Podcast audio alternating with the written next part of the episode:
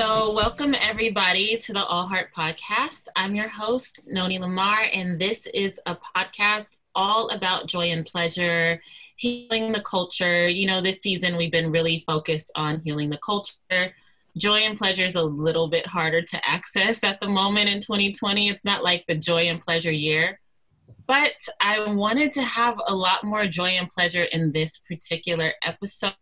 So I called up the home girls some of my favorite podcasters who just make me feel really good, make me laugh.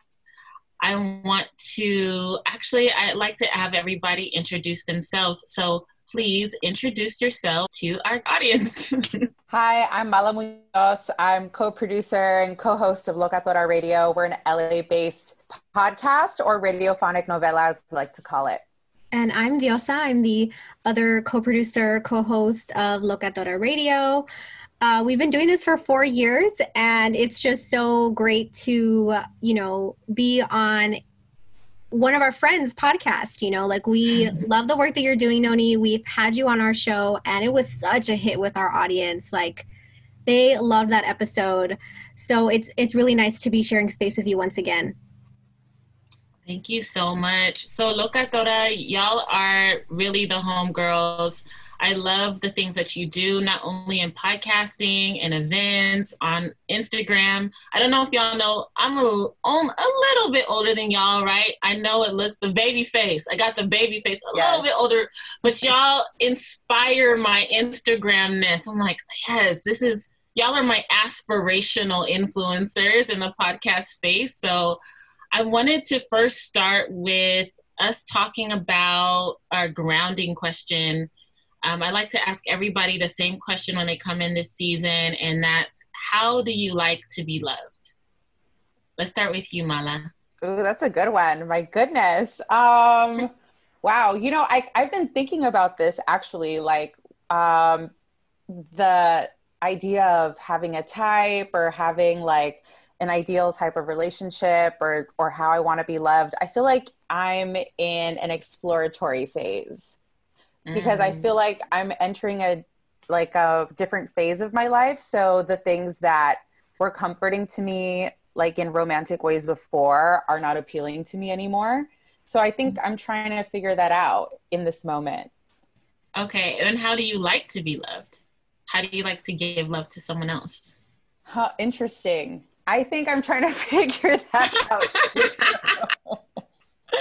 oh my God. Because I think I'm sort of figuring out what it means to like actually understand my personality and my character in relation to others mm-hmm. since I've been spending so much time by myself. Whereas before, like our like our, our lives like were very social and very like out in the world and like around lots of sudden halt. You know what I mean? Yeah.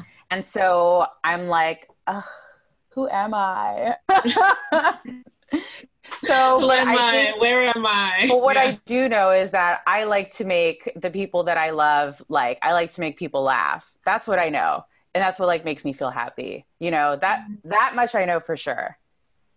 Wonderful. Diosa, how do you like to love and how do you like to be loved? Well, I like to be loved by um, receiving words of affirmation, but finding like a balance of those words of affirmation. It can't be too much where I start to feel like suffocated or like this person loves me so intensely that I like feel overwhelmed, right? Mm-hmm. Um, its own thing to interrogate, but we'll do that at another time. Um, and I like to give love. I think this quarantine has really, this pandemic has really revealed my acts of service in terms of the love languages for my family. I've like been the one that does the majority of the cooking, the grocery shopping and you know things that I wouldn't necessarily do as often as as before the pandemic, right? Maybe once in a while I would do that. And now it's been practically daily. Mm, I relate so much to everything you just said. I was just like having uh, flashbacks of this dude I used to date that was Salvi, and like I thought it was really romantic at first, and then it got really scary. It'd be like that. I was like, oh, I never dated anyone like this. Black dudes aren't this romantic. And then it turned into a whoa. How did you know where I work? Like, how did you find out where I work? Why are you at my job? The obsession, obsession. Yeah. I've had There's... a lot of obsessive loves or lovers. I've had a lot of obsessive lovers. Yeah, I think, I mean, you know, there's this narrative of Black women that we aren't like loved in that way or like special in that way. And I remember I had this mentor in college, like, Black women, y'all need to date brown men. They'll love you the way that you're looking for. So I went for it. like, it's there. It's there. Oh yeah. So I, I, I had really good, healthy experiences with brown men loving me in a really romantic, sweet way, like on on the movies. And then I also I got a taste, got a taste of the other side, you know. Mm-hmm. Yep. So all my black women out there, hey, it's a toss up, baby. You can have it. and like you said, like um, it's great and it's fun until it's not but it's an experience. So i say if you're dealing i would and to any woman to any man out there who's thinking of dating latinos just proceed with caution. Oh yes. Just oh, that's that's one of the so one of my bffs like one of my bffs is just my favorite brown woman in the world. We're like you know just such soul connection for almost 20 years and I was like, hey, like I want to have Locatora on here. I feel like we never really talk about brown issues on this pod. What do you think? And she listens, of course, and she's like, talk about being black and brown together. Like we don't talk about it enough, right? And I'm like, so I want to talk about that more on this podcast, but in a real way. I feel like we always tiptoe around the shit. We act like, you know, try to be politically correct, but I'm I think y'all both know I'm not interested in that at all. So, yes, Black women, you might want to go find yourself a brown man to have an experience. Yeah. All those that are gender non-conforming, yeah. you might want to find yourself somebody Latinx to just give you a new experience. It's another kind of love. That's all I have to say. And I, I dated someone for three years where their family like loved on me in a way I still, in my mind, mother how his mother mothered me. Mm. That's what a yeah. good mama she was. And like we didn't she didn't speak any English. And I still when I'm interacting with my babies, I'm like, okay, well, how did his mom do it? like because yes. I had never seen that kind of love. Like y'all like brown culture got another kind of love. It's a different kind of love. And I've learned a lot from being loved by brown folks, you know? Ah, that's so beautiful. I love that. Yeah. Um, I feel like it's, okay it's so true and it's a type of love that especially mothers have for their sons like in the culture yeah. and then by extension everything your son like engages with and you know like it, and so for us we look at that and we're like ah yeah you know? true it's so true. It's mothers and their sons, but it's adorable and it's wonderful and it's a beautiful thing at the same time. Yeah, it's like it's kind of like when you're the daughter, you're like you kind of roll your eyes at it, um you know when you have brothers because you're like um okay this fool like calls you once a month and here i am my ass but okay sure you know? So it's definitely like trying to navigate like hey what about me? But also like recognizing like it is a beautiful thing um, and we want mm. some of it too you know? Yeah. you want some of that that that mama love. Yeah you want that mama love for yourself. Yeah well that's another thing i want to ask y'all. Go ahead mala Oh no, because I was gonna say you in bringing up right um, at the top of the conversation, like black and brown conversations, and like I feel like in LA, what I do appreciate appreciate about LA is I think that we underestimate the number of like Afro Latino or Afro Chicano or Black skin like identities and communities yeah. and conversations because yeah. it's there. Like the mm-hmm. communities are there, the conversations are happening, the events, the art, the music, like the culture, like the people, and I I think that there's also a lot to be said about like what you were talking about, like brown men and black women. So my brother mm-hmm. has only ever dated black girls and black women. Really? And really? yes, my brother is so cute. So he's, he's the youngest, he's the baby, so he's the prince.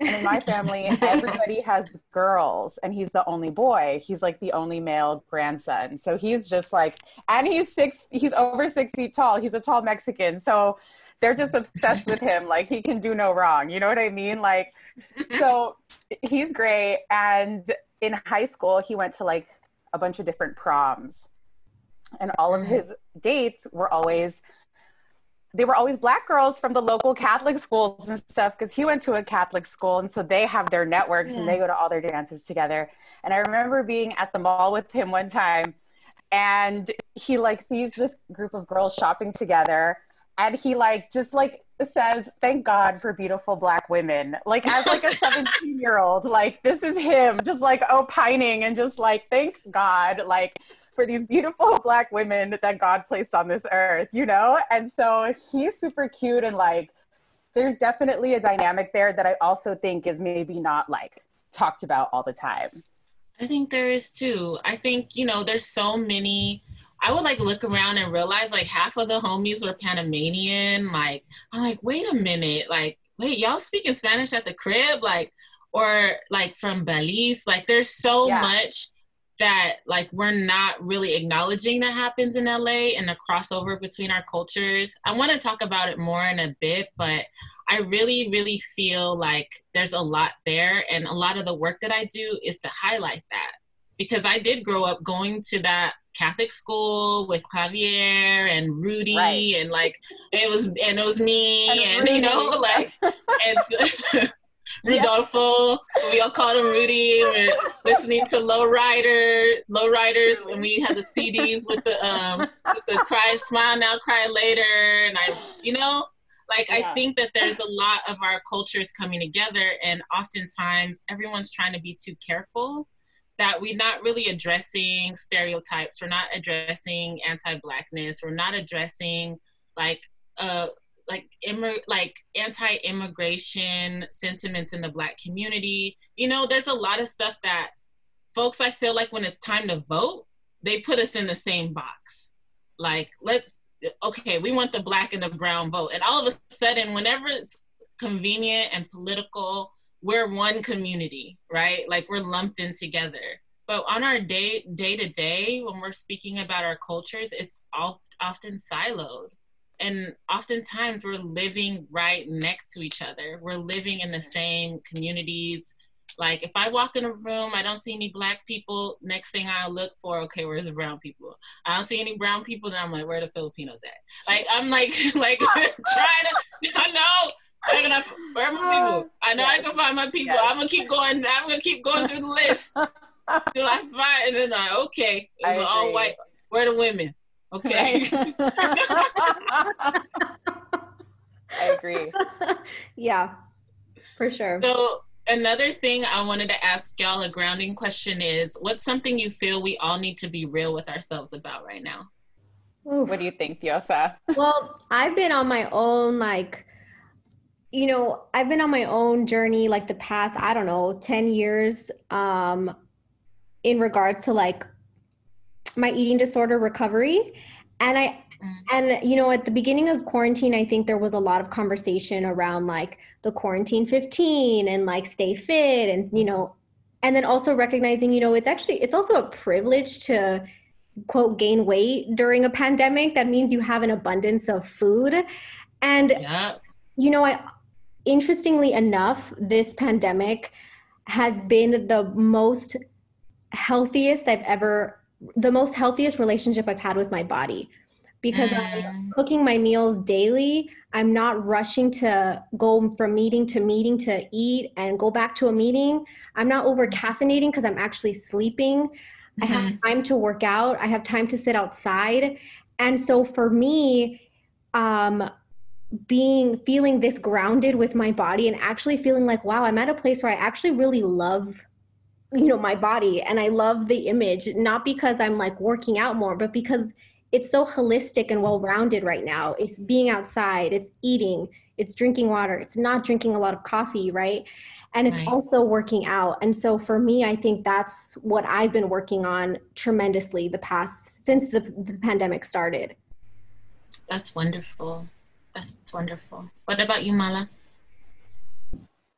um i have been like getting really real with myself about how much time I need to accomplish tasks and like what I can realistically get done in a day. Um, mm-hmm. And not, I think that what I was doing a lot of, and I also attribute this to scheduling and ha- being torn between so many different places, working and then also gigging and podcasting and doing all the things, like thinking about it, it was like an inhumane number of things to like do. And there was such an emphasis on doing things in person. We were commuting so much and constantly driving like all over the county and in traffic and flying and multiple states in a weekend and like all these things which you know is a is a good thing because it meant we were like booked and busy and all of that and like eventually we'll probably be in that situation again. But like it means that you're tired all the time and getting things done I will put things off and procrastinate on things. And then like do like a binge work session and then get everything done. But that also leaves you exhausted and depleted because you've gotten you've crammed so much in and it's such an unhealthy cycle to be in. So now i'm like oh i have all this time. I'm not going anywhere really. Like I can sit down and give things the time that they need and deserve and space them out so that it's not exhausting to work and I don't dread it and I don't put it off. I like want to do it and I'm not exhausted when I'm done working. That's so that's really real. Like I think that that's come up a lot for me too. And just like I've I've been on this like achievers path for such a long time of like I what I'm doing in the world and what I'm doing for others and how I'm serving folks that's what's number one that's what's most important i'm i'm changing the world i'm doing these things there's something about this time that's kind of just reset that for me it's not I, I really i think what i'm hearing you say too is like both of you like what do we really value and having those values really under a microscope one thing for me is like, okay, I'm working in entertainment and I'm making my money from that. And then Hollywood closed. And I'm like, oh shit, I didn't think that was even possible. So, am I going to set up the same type of relationship via Zoom? Like, am I going to do that same thing, but via Zoom? And this isn't even something that's stable. You know what I mean? Like, it's not even stable, it's not sustainable. So, what are sustainable ways that I can be in relationship to work?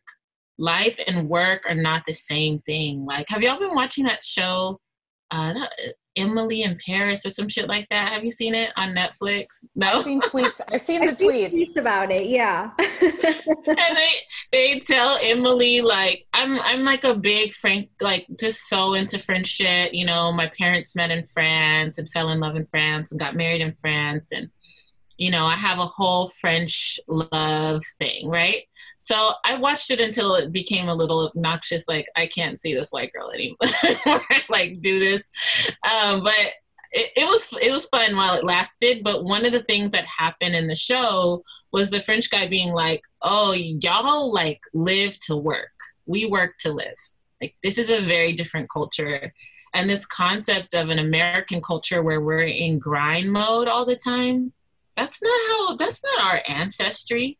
That's not where we come from you know? And that's one of the things that i feel like has been such a gift that the concept of perfection even with this podcast y'all like i just let it go. Like i've let go of like ideas of marketing of like all of that. Yeah yeah yeah. Like not right now. It's, it's a pandemic. Like what i can do is show up and be honest and be real and like have great conversations and share medicine and grow out loud with everybody else, right? And that's really, you know, I'm all answering my own question. Like, yeah, that's how I'm being real with myself. okay, I've been so curious about how y'all got started, how you met each other. What's like the origin story of Locatora? I have no idea how y'all came together. Can you tell me? Diosa. No, I was just gonna say Diosa. You should tell it. Okay, so we first we call ourselves a millennial love story because we met on social media and i like i like know that this dates us but i really like to put it in the perspective of we were following each other on instagram before the dms existed so it wasn't in the sense that now you build rapport and you build community with folks because you follow them and you see what they post and they're sharing on their stories. So you can create this kind of digital friendship right?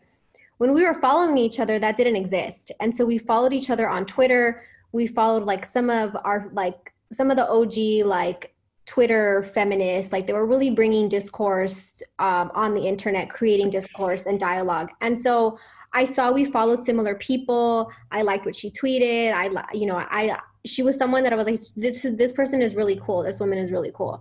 And so that eventually shifted to Instagram. Followed each other for many years. I want to say like four or five years on, you know, social media without really interacting very much. Um, Mala was on the East Coast. I was, you know, in Santa Barbara. We both studied abroad. At some point during all this, come back to LA. I came back in 2015, Mala in 2014, and we meet in 2016. And so it oh was like this God. trajectory of following each other, being like born and raised in LA, um, and then finally meeting at a Latina meetup in downtown LA in 2016. And that's how we met. we also met Jessica Salgado that night. And mm-hmm. Jessica is a poet. And she's also an LA based poet. She's Salvadoreña. And we met a couple other girls who were here from out of town who are also um, like Latina journalists and content creators and we sort of just started hanging out. And then Diosa one day texted me and asked if I would be interested in starting a podcast. And I was like, yeah, that sounds fun. Because it did. It sounded like a lot of fun. And it was. It was a lot of fun. And we started and we kind of had these little micro followings. She was already calling herself Diosa, and I was already calling myself Mala, like separately, individually. Mm-hmm. So it just kind of made sense, like branding wise and and we weren't even talking about branding back then it was just like oh this is kind of like a good angel bad angel like this works mm. and it's mm. natural we didn't come up with these for the purposes of the project this is already what we were embodying um, and so we had like our little followings on our individual platforms and so that kind of helped us get the thing started when we shared mm. with our respective audiences what we were doing together and um, it was fun too because we we started this like instagram group with our friends called the mommy collective. And really it was just going out and like getting drunk and dancing and posting yes. to the instagram. And we were like at the time it was like oh my god you know what? This is like remember like that period of time where it was like paris hilton and lindsay lohan and and they were like going out and partying and that was their whole thing it was just that's we're, we're just the latina version of that on a micro influencer scale. Yes. And so that kind of all helped with like contributing to getting the project off the ground. What did you see mala what did you see in diosa that was like a spark of recognition like when you i mean you said you met at a, a, meetup too. What was it about her? Like there's so many people on the internet. Like there's so many people but what did you see in diosa that felt so familiar for you? Hmm. I loved Diosa's attitude. Like Diosa had such like just well has right? Of course has still of course. But I think that's something that I noticed on the posts online because Diosa was modeling already for like uh, different Latina owned brands and doing that um, that photography and stuff and then also just the way that she carried herself like when I when I when I saw her on the street I was like oh my god is it is that Diosa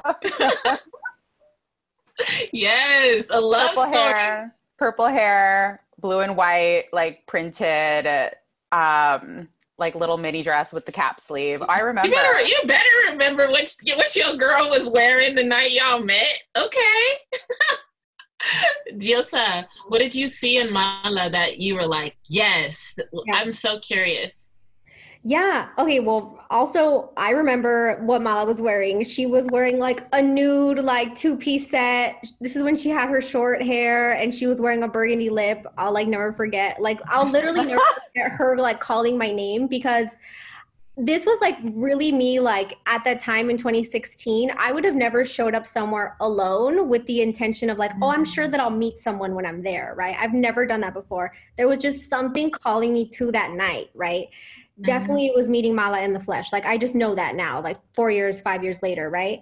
And so, but before meeting her, um, same. I think like Mala was very stylish. I thought she was really witty. She was really clever. She is really clever. She is really witty. And like just seeing her stunt on on Instagram was just like this. She's a baddie. Like she's literally a baddie. And I think that I, as an introvert, I've always been drawn. My best friends, my close friends have always been more extroverted people. And I think mm. because that really brings it brings out what I need. And that's like that's the balance in our relationship. And so when it came down to like thinking about starting a podcast, like I knew I wanted to do it with someone, but I literally thought of nobody else. Like 100% mm. honestly like mala was the only person i thought of. It wasn't like oh maybe this person maybe that person. It was just like mala do you want to do this? Period. That's it's such a beautiful story.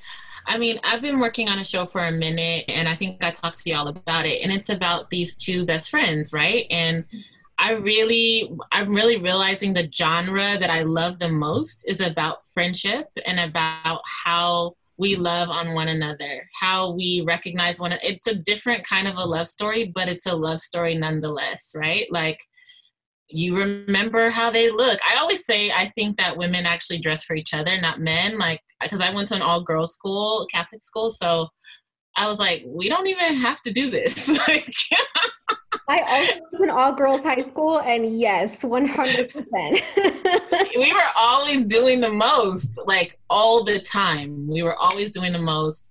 So I just, I'm so touched to hear how much y'all connected, and it seems like it was a soul connection. What do y'all do when this is like another question I have just about friendship? Like, what do y'all do when you have conflict come up? When you're doing your podcast or in your friendship what do you do? How do you solve it together? How do you communicate through it? Diosa, do you want to answer that one? Um i feel like we haven't really had like conflict that we need to really work through. We've had like of course like moments where maybe we disagree or we're not on the same page but i don't think we've ever you know knock on wood had like a full blown full blown fight or conflict right um, i think that we recognize when the other person needs help like Mm. I'm drowning over here. You know, Mala, I need you to, you know, maybe do a little more work this week so that I can take a step back because I can't do it, you know, and vice versa. I think we recognize when the other person needs that space. Yeah. And I feel like also, you know, because we have been doing this now for several years, I feel like we we're we've gotten into a groove of like communication and checks and balances and I just think that it's one of those things that because we play off of each other's individual strengths that it just kind of works. Mm-hmm. And I don't think that I don't I don't know, we don't look for reasons to be mad at each other. Like we don't seek out conflict with one another. You know what I mean? Like I do. I I feel like we very much without even talking about it, like we kind of just like let things be. Like mm-hmm. and if mm-hmm. there's something that must be addressed, like we definitely address it with one another. I think that we have open and ethical communication. But I think we also know just kind of like internally like spiritually like it's okay like it's fine. Yeah i mean we talk about too like as you know mala's working for locatora full time now i'm like still have my day job but we like talk about like we can't be replicating this like nine to five 40 hour corporate ass life in mm-hmm. this dynamic and relationship. Like that's not right and that's not ethical and that's not fair, right? And so giving each other that room to like I'm going to work 2 hours today and that's it, you know, or I'm going to work 6 hours tomorrow. And you know, being being being fine with that because that's how it should be. I love it. I love it. What are the messages that y'all are working to get across with Locatora? What are what are like the main if you were to make billboards, Locatora billboards, what were those big themes that you're really working towards? Yeah, I, I feel like what we want to do more than anything is build something for ourselves that will last and that like belongs to us. That's been part of the reason why we are making a shift like internally and then you know in a little bit more of a public way eventually but we have the podcast, but we're a, a production house as well. Because after four years of creating not only our audio art, but the short films that we've written and produced and cast, mm. um, the parties, the events, like the workshops, the curriculum, like this is more than mm. only the audio and we really want to like encourage people especially women especially women of color that if there's something you're interested in i guarantee somewhere there's an audience who is interested in the same thing and so often, like the things that we're interested in or find fascinating are like devalued or like ignored. Um, but we're super innovative and we can build something out of nothing. And if you have a passion, I honestly think you should invest in it. Mm-hmm. Um, if that's what you want to do, if that's what you're seeking to do. Yeah. Do you you want to add to it, Diosa? Um, oh, I think Mala really said everything, but I'm just thinking like if you were to put us on a billboard, like it would be like that we are smart and hot. Like we're smart and, smart and beautiful. You know what I mean? Because it's like so often we're like one. You, we have to be one or the other, right? There's like no substance to you, quote unquote, if you're like really attractive, right? Mm-hmm. Um, or if you're like really smart, then you're like not considered attractive or whatever, you know, these, these yeah. binaries and dichotomies that we put women into. Um, and so, I, you know, it's like we can do both. And I think that that's why we've really emphasized the visuals and like us being the center of the visuals for the podcast, right? Like we have a photo shoot every time we have a season. If we have a new mm. event, a new party, there's going to be a photo shoot and a video to go along with it, right? So really putting ourselves at the center of our project because we can and we want to. Yes, smart and hot. That's what I'm talking about. Yes. What's the message you want across? smart and hot. yes. I am all about it. Okay, so I oftentimes right now, like I was looking at this thing yesterday and it was basically like a letter to the industry from Latinx creators. Did y'all see that? Yeah. So I was really thinking about how oftentimes like this movement for Black lives that have has been happening for the last seven years has really created more avenues for other folks to come out and say, well, us, yes, and we want this too, and we want this too, which is, you know, BLM is kind of based on like, if you are really dealing with the most vulnerable amongst us, which is the Black queer folks, then everybody else is going to benefit, right? And so I'm always thinking about narrative and thinking about narrative building as a as a storyteller. And I'm super curious because I feel like y'all are both storytellers too. Oftentimes people look at podcasting as just a creative thing, but not necessarily art. And I really do think of it as storytelling, as art. I often find like when I'm listening to podcasts, it's because I feel lonely and I want the company of people without the company of people, you know what I'm saying? Like, I don't want all that comes with the people, but I want the people's right. voices and perspectives. I've been asking all the brown creatives I know, black creatives I know, what are the narratives that you want to see more of right now? Like, if you could see new narratives, what are they? What do you want to see more of, and what are you tired of seeing? Um, okay, I think about this specifically like if we're talking about film and television, I want, you know, rom coms, like mm. plain and simple. I want like the immigration stories are obviously so so so important right we need like diverse multifaceted stories about the latinx community about immigrant communities Um, but I also just want wholesome shit. Like, mm-hmm. tell me why mm-hmm. I've been watching all of pan, all of the during the pandemic. I've been watching the Gilmore Girls, right? And it's so unrelatable because there's two white women on the East Coast, super privileged, come from money, all that bullshit. But it's just so wholesome. Like I can just turn my mm-hmm. brain off. That's it. I don't have to think about anything else. And I want us to have that kind of outlet where it's like it doesn't have to be, you know, this coming of age story where we're dealing with like all these different all these different adversities, right? And all these different trials and tribulations. Like, I just want something wholesome. And I think that that's what we mm. need more of. Like, we need to, we need to be able to have all of it, right? It shouldn't just be one or the other. Yeah, I had this the same question. I asked this question on a panel of women that were from Black women from all over, including throughout the continent, and they gave the exact same answer of wanting to see romances, you know, and wanting to see us fall in love, which is made me feel so great because that's also, you know, those are my genres that I'm writing in. What about you? How do you feel, Mala? Yeah, I feel like um, there's not enough comedies. Like, I want to see, talking about genre, I want to see everything. I love that show um, Los Espookys. It's mm-hmm. uh, Mexican and Spanish language, but Fred Armisen um, also has a reoccurring role in it.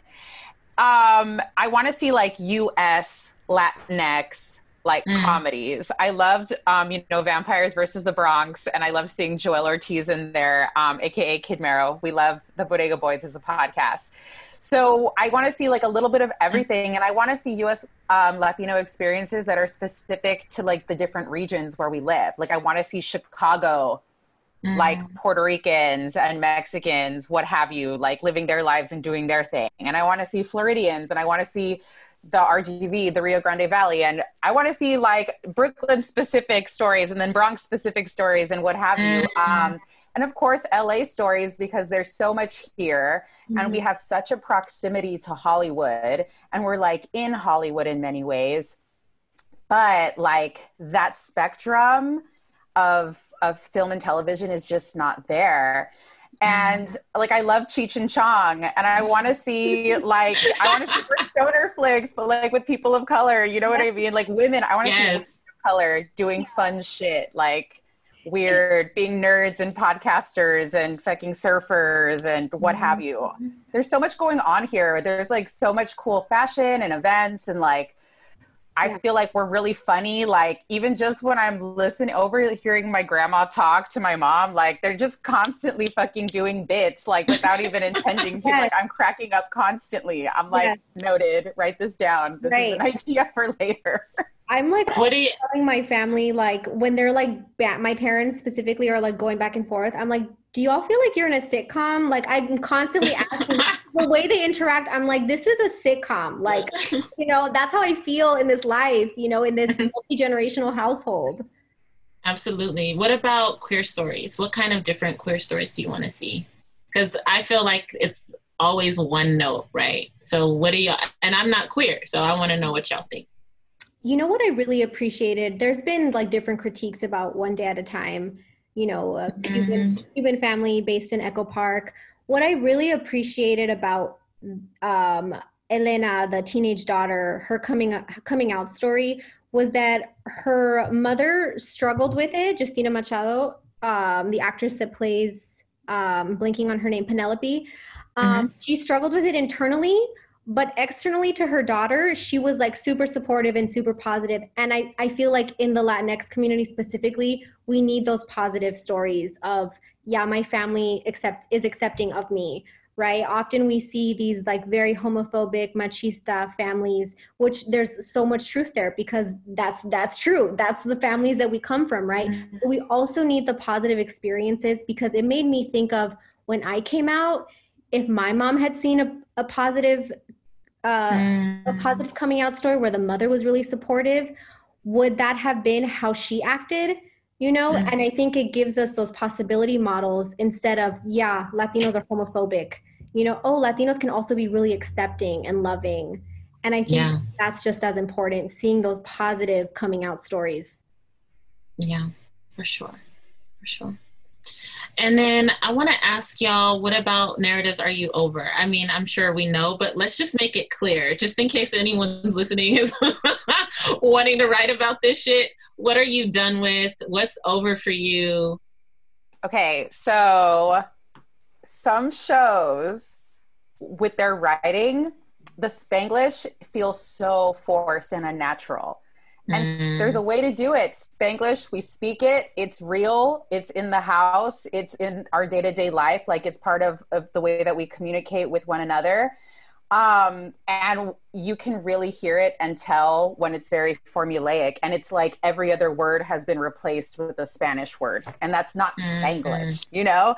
Mm. And here's the deal you hear the way that we talk, like Diosa and I, like there are a lot of different ways that like Latinx people speak and pronounce our words.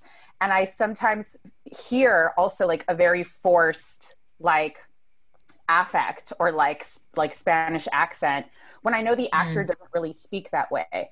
And I wonder like between the writers room, the director, the producer and whoever's giving like notes, how many of those people are Latinx people? How many of them are white and are like trying to find a sound that maybe we don't you know like we all speak in very different ways you know? And if you're mm-hmm. from the mm-hmm. south and you're latinx you're going to speak like you're from the south. Like absolutely. when i went to college in massachusetts i met latinos who are dominican from the bronx and they sound very different than the way that i sound. And i'm like bitch i'm from california. I'm a fourth generation third generation depending on who you ask. Chicana and i'm born and raised in la like i love the beach i like to roller mm-hmm. skate like i'm a cali bitch like this is how i talk you know what i mean yeah but yeah. my, my friend from Texas, who's Mexicana, she speaks like a Texan, you know, and every other word is y'all.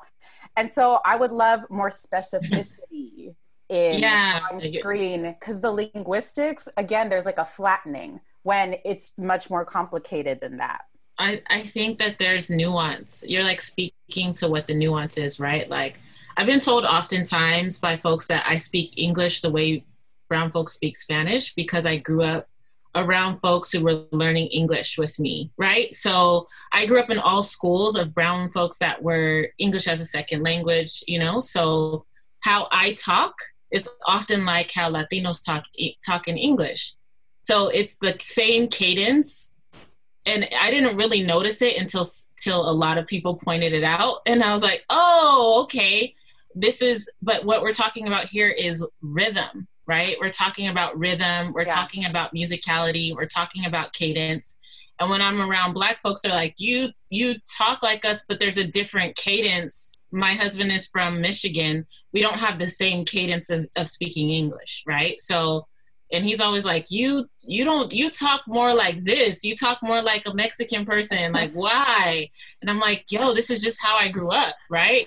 Like That's real. this is this is but i think that's when our stories become interesting when we start seeing all of these nuances all of these different ways in which we show up. And it's not it's not in this like one i want to ask y'all about the term latinx. I can't move on before i do it's having like a lot of different moments on a lot of different websites and conversations about 3% of people even use this term.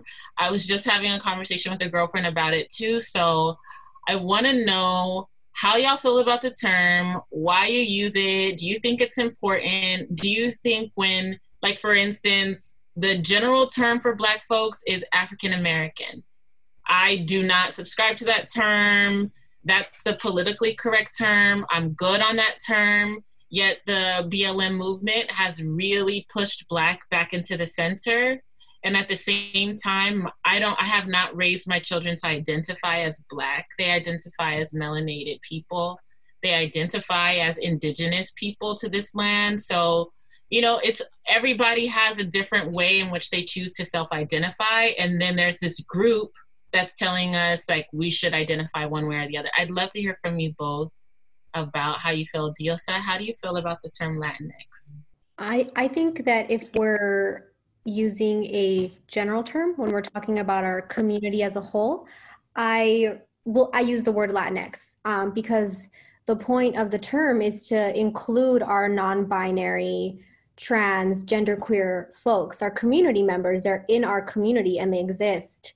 My issue, not with the word, it's the people that are resistive to the word will say things and they tend to be Chicano men, Chicanos. Mm. They they will say things like, "Oh, this is a US centric term, right? Nobody mm. in Latin America uses that." And I was in 2014 was at a US at a Latin American and Caribbean feminist conference and I will never forget hearing women from Latin America using the term Latinx. And that was my mm. first exposure to it. I wasn't here. Mm. I was literally with organizers, grassroots, feminist, sex workers in Latin America at a conference, and they used mm. the term. And so I will, that really is my point of reference when I think about the origin of that word um, when people try to say, oh, this is a US thing, only people in the US use it, right? Mm-hmm. Um, I also think that if it doesn't apply to you individually, you don't have to use it. I am mm. not, you know, non binary. I identify as Latina. Latina is fine. That fits for me, right? Mm. Um, so do that. you know, I see people that don't really know how to use it will say like Latinx woman Latinx man. And I'm like, well, no, I mean, you can say Latina, you can say Latino, um, but I think when you're talking about the whole community, you want to be as inclusive as possible.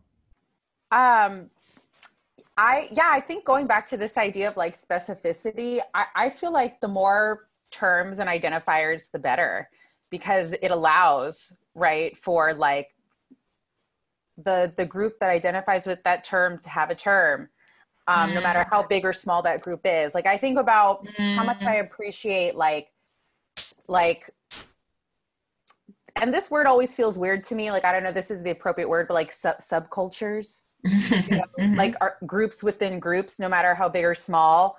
Um, but having a strong sense of self and something in common and ch- the chosen family aspect of it all.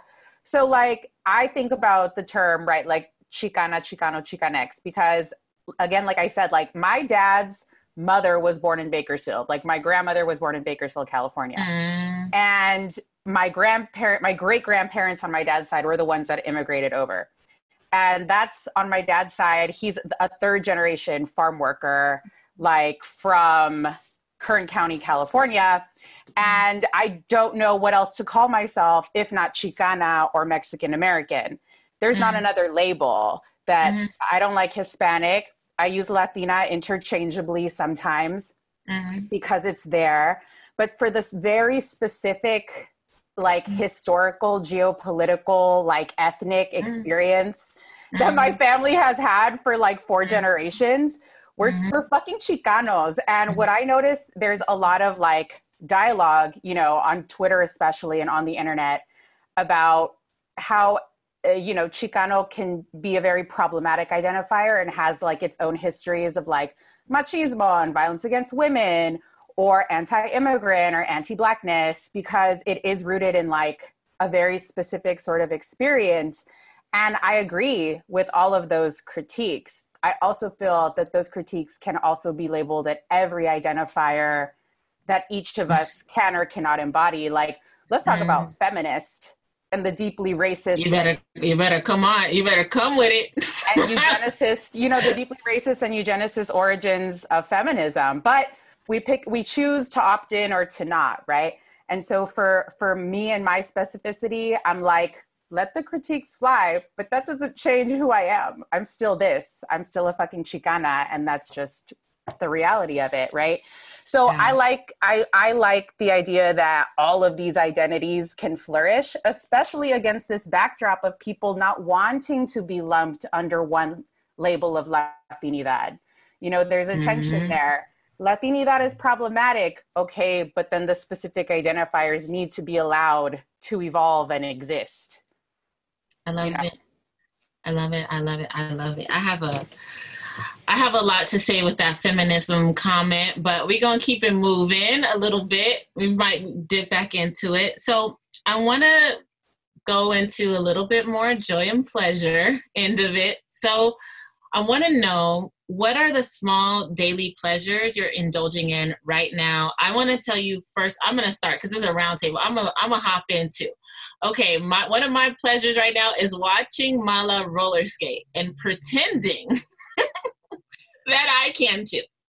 That's one of my daily pleasures. Mala, what, what's one of your daily?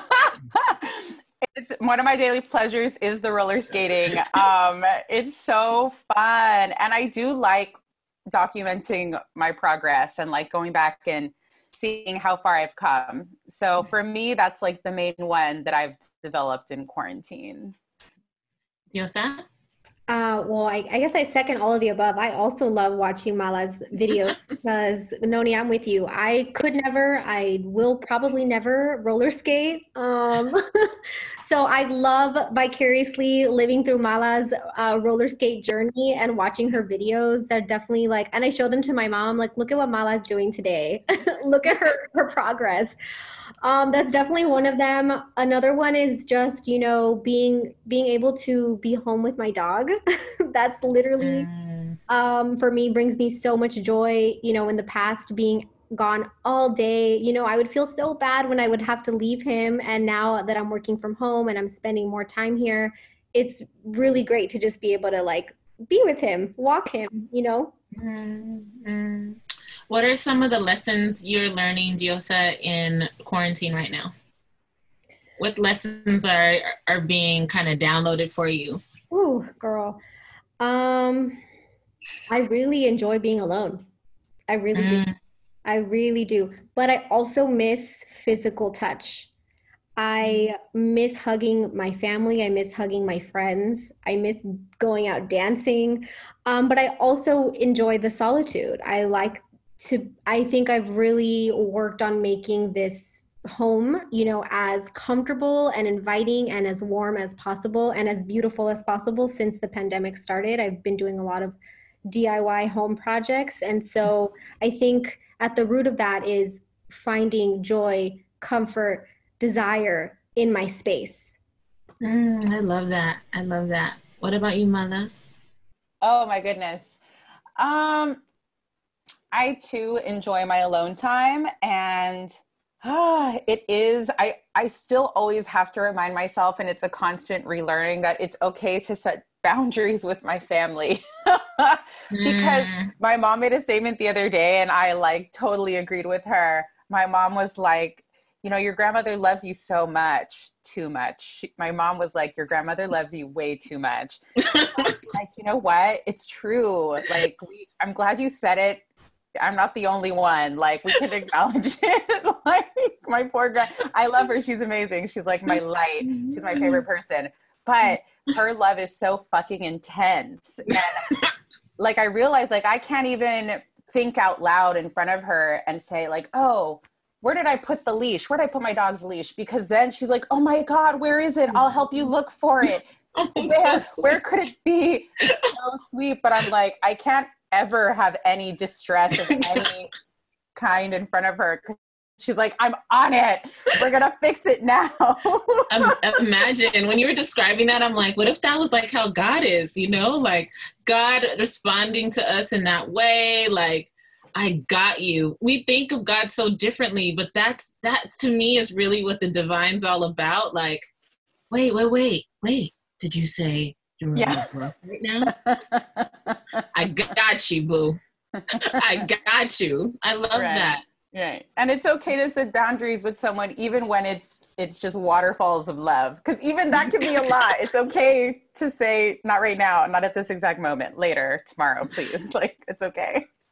What about how you experience sex and how you talk about it? How you talk about sex right now? Like I feel like this year has been well. First of all, I'm gonna let y'all know I had a baby. So the year after I have a baby, every time sexuality is very clunky for me and very there's so many physio- physiological things that play into it. Like when you're nursing for the first three or four months, you don't even have desire, like because there's a natural thing to space out the babies, right? There's just so much that's different. And then the concept of like you know, having sex and then possibly getting pregnant in this fuck shit show of a country. I've never felt more allergic to having another child. I'm I'm already good with four, right? But the even the idea. yeah. No. Right. So I want to know, and I know one of you is single and one of you is not, right? That's true, I believe. So I want to know how sexuality and sex is playing out in your own personal life and how you're thinking about talking about it too. Diosa, would you like to begin? well, I guess putting me on the spot always, my no. Um, you know, I think I have been very curious about how to switch things up right now. That's where my mm-hmm. energy's at. You know, I've been in a I'm now I guess considered it's like a long-term relationship. I've been partnered for 3 years. This is my first mm. long-term relationship with a cis hetero man also. So it's mm. been a lot of mm. learning. um, even I mean, even when it comes to having sex, like it, there's been a lot of learning. Um, but mm. I think right now I'm at the I'm at the my energy is okay. How do we make things different? How do we make things um, a little more sensual, a little more fun, a little more whatever it may be? You know, I've been like on this tip of like trying to play with um, wax, and so for me, okay. that's what, that's what I'm exploring right now. Um, you know, my partner's a little more um, black and white. Okay. You know? Okay.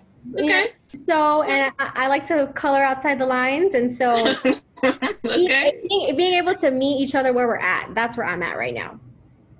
Okay. How about how you talk about sex? Like how you talk about sex with Locatora? How is it different? There's just not as many hoe stories because there's not, it's, mm. the activity has just decreased by you know a lot because it's not it's not it's wild times and we're not going out like we're not partying like it's mm. the socializing has just really gone for a deep dive which is honestly fine because there's so many other things to talk about honestly like it it it was more of a focus when it was happening more. um, I've never done so much sexting in my life though, and like just fucking chatting and shit, and like I've never FaceTimed so much in my life.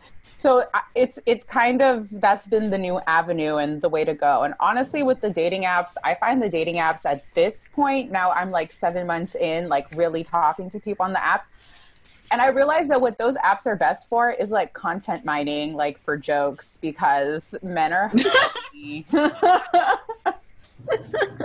I'm on there like doing research. I'm like, this could be like a really funny. This is content. We could talk about this. Okay, this is something. Save this for later. You you you just giving up. You're yeah, like it's not happening here. It's okay. not happening. Look, okay, I came across a man whose name on his profile, and like I have installed and uninstalled and like matched with the same people over and over. You come across the same profiles. There's a man in LA on the dating apps, and his name is Chernobyl. Like the like Chernobyl, like the nuclear like Doomsday, C H E R N O B Y L. Like that's his name. You, and there's a show, you know. There's a show. There's, there's a show. Yeah, it's probably it's you know it's L.A. It's gonna be douchey. exactly. And so I come across things like that, and I'm like, I really can't do this. this is insane. Like I know love is a battlefield, but Chernobyl, it's too much. It's too much. I love it though. I think what's interesting for me is like I haven't had to have conversations about consent because I've been in a relationship for 11 years, you know, and building a family. Well, 11 years, 15 total, 11 years monogamous, right? Or more. So I have to have all these consent conversations every time I'm just, hey, um, do you want to have a social distancing? Sure. Where have you been? Like, can you give me a list of all the things you've been doing? And then we can mutually agree if we feel safe enough to hang out with each other. Have y'all had that that kind of experience too?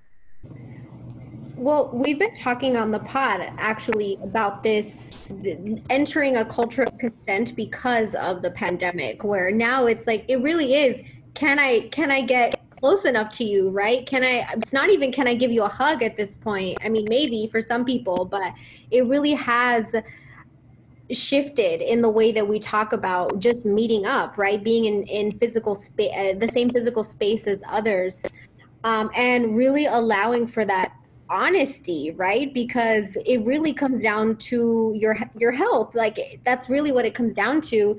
Because if you're lying to me about it, like you're uh, potentially exposing me, right? And so, really yeah. being able to have those honest conversations, even if it's like it ends up being a no, right? Oh, you know what? I think you've actually seen more people that I'm comfortable with. So, you know what? Yeah. Let's wait in a couple weeks.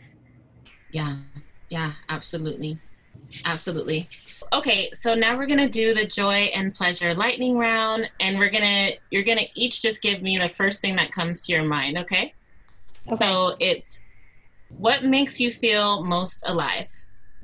Right now, I would say um, having going and hanging out at the park and like doing picnics and skating at the beach every time i fall and i don't break a bone it makes me feel alive i love it i would say running i just started taking it up again so running wonderful if we really knew you we would know that i need to eat constantly like i need to snack constantly. yeah um my sleeping is all over the map, but I my sleeping is everywhere. I am a dysfunctional sleeper. what is the first thing you do when you don't feel good? I take a nap. talk to a friend. Wonderful. And what is something you are afraid of that no longer scares you? Quitting my job because I already did it. That's a good one. Um, I don't know. I'm letting go of my perfectionism during this pandemic. I, I would say that. It's not complete. I haven't done, done away with it completely, but I'm working on it. What comforts you? My mom. My, yeah, my my mom and my grandma. What turns you on? Dirty talk. um, men working and labor. yeah. How do you practice self love? Putting on lipstick. Um, bubble baths. How do you rest? Netflixing. Yeah, definitely binge watching stuff. Share with us a healthy habit or ritual. Reading before bed uh, morning walks with my dog. And affirm yourself. I am. I am whole. I am progressing. Thanks, y'all, so much. It was wonderful talking to you. Thank you so much, Noni. This was great. Thank you for having us. We loved it.